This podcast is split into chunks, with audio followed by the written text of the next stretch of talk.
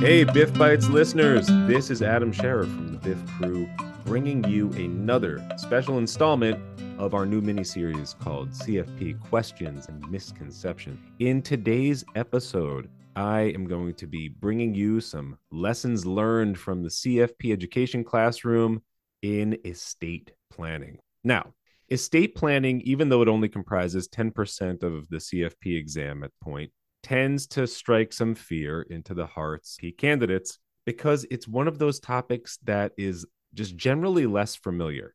Now, in certain cases, that is due to a firm having a particular stance on the scope of the work that they do. Uh, but also, it comes down to actually one of our CFP code and standards duties owed to clients, that being the duty of competence, right?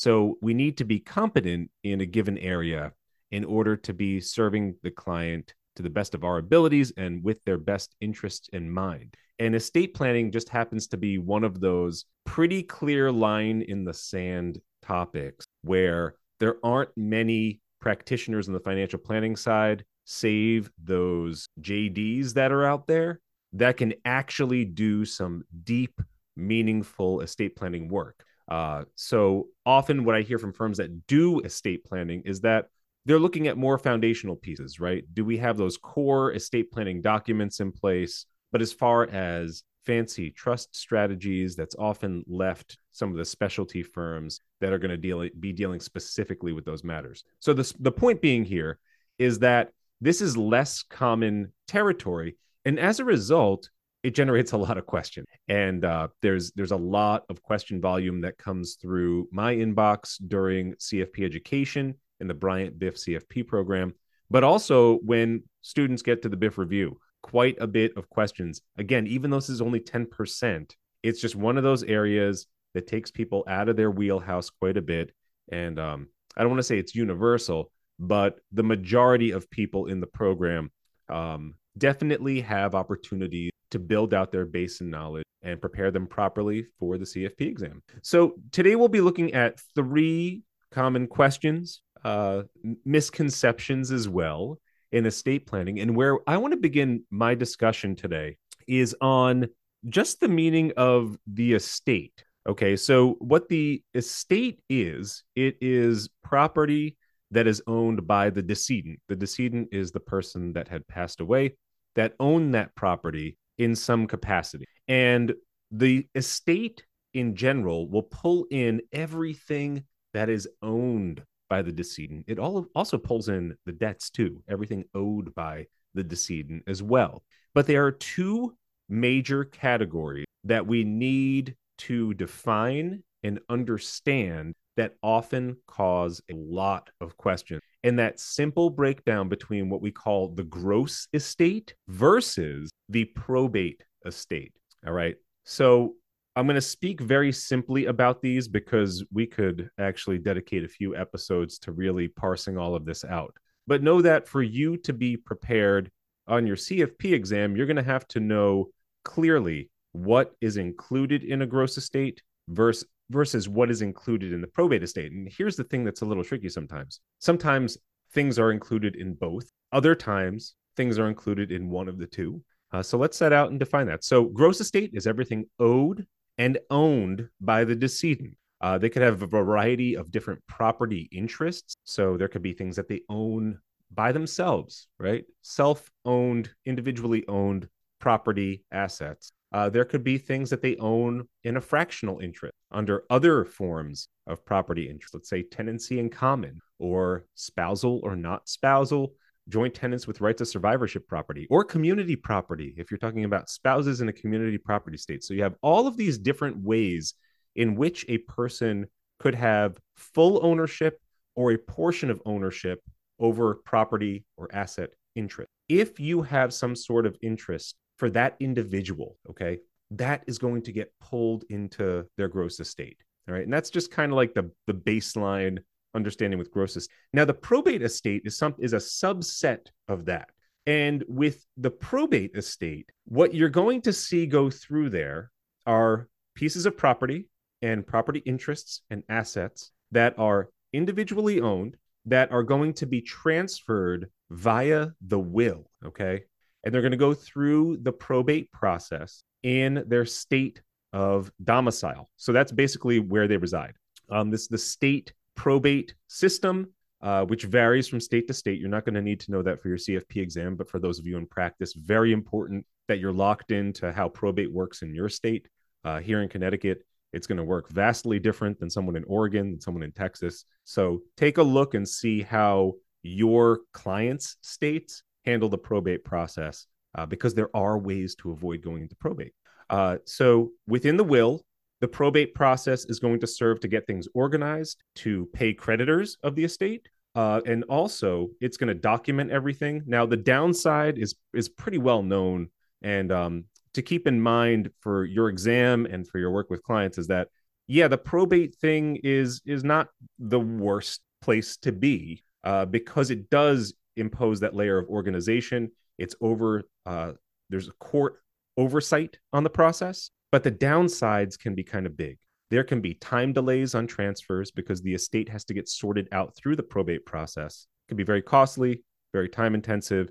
And the worst, I think, of all, right, is that it's public facing. So, you know, being that finances are one of those topics that few people in general are really comfortable talking about with others. Uh, I just don't feel that for the majority of people there, having a public facing probate process is really something that people are going to want to look at. So that's the probate estate. Stuff goes through there. Now, there's a separate path that can lead into probate, and that is if property is in a state, not not a physical state, but it is in a state of intestacy.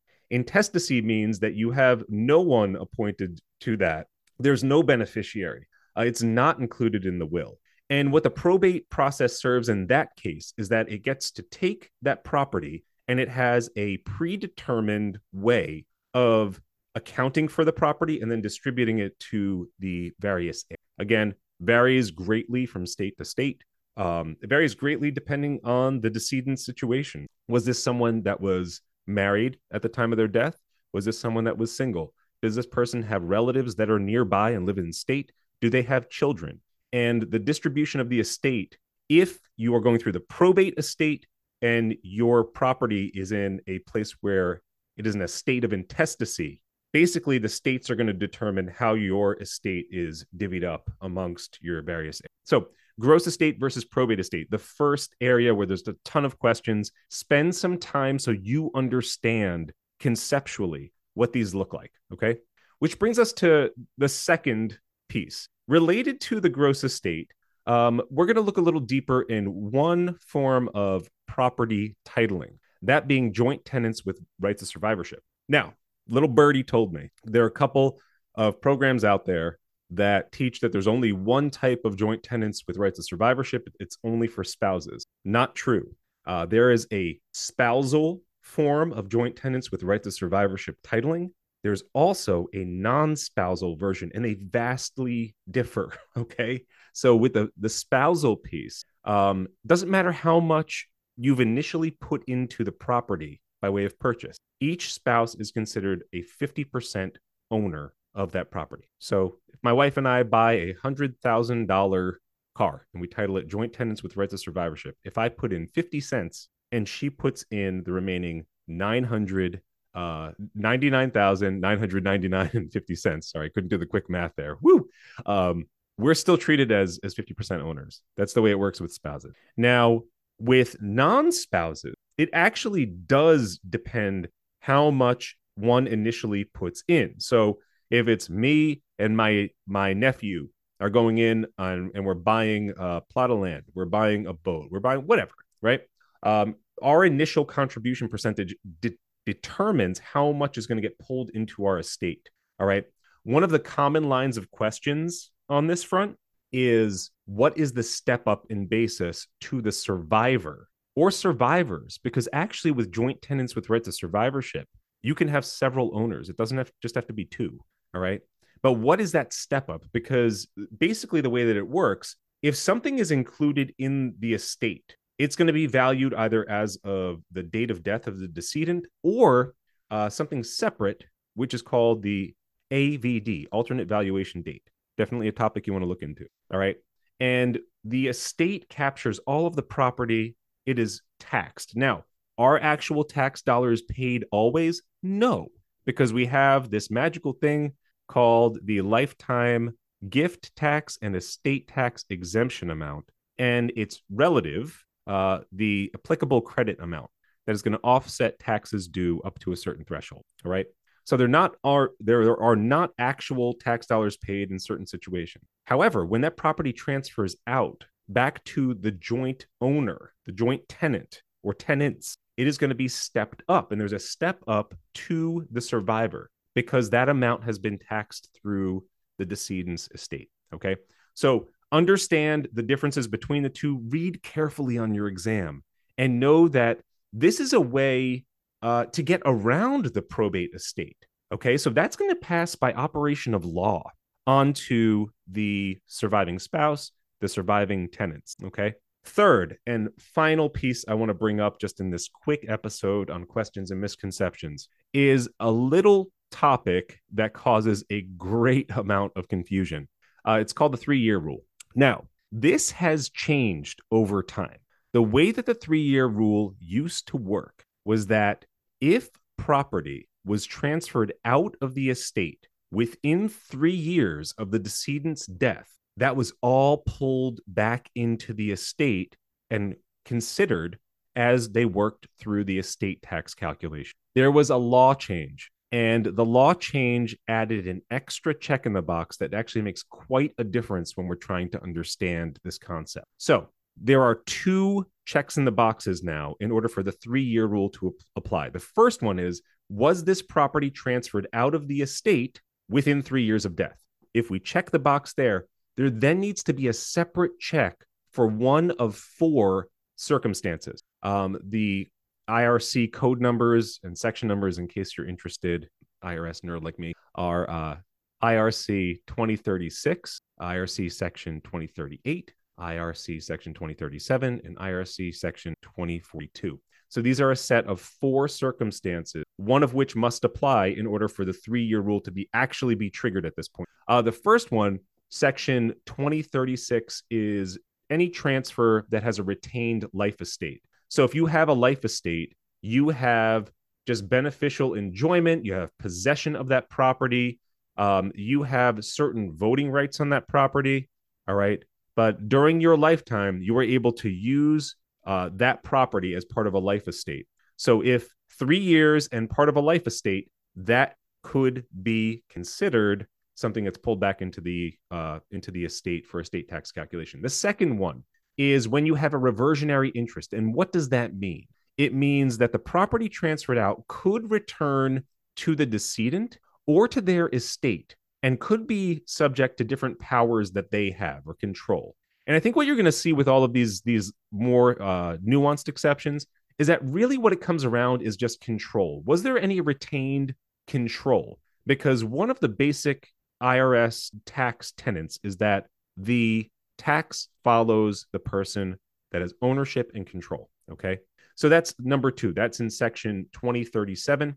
Uh, 2038, we're talking about revocable transfers. And these are uh, situations where uh, you can have a revocable trust that becomes irrevocable at death. Uh, that could get pulled into the gross estate. Now, a lot of people use revocable trusts to go around the probate estate, and that is a great reason.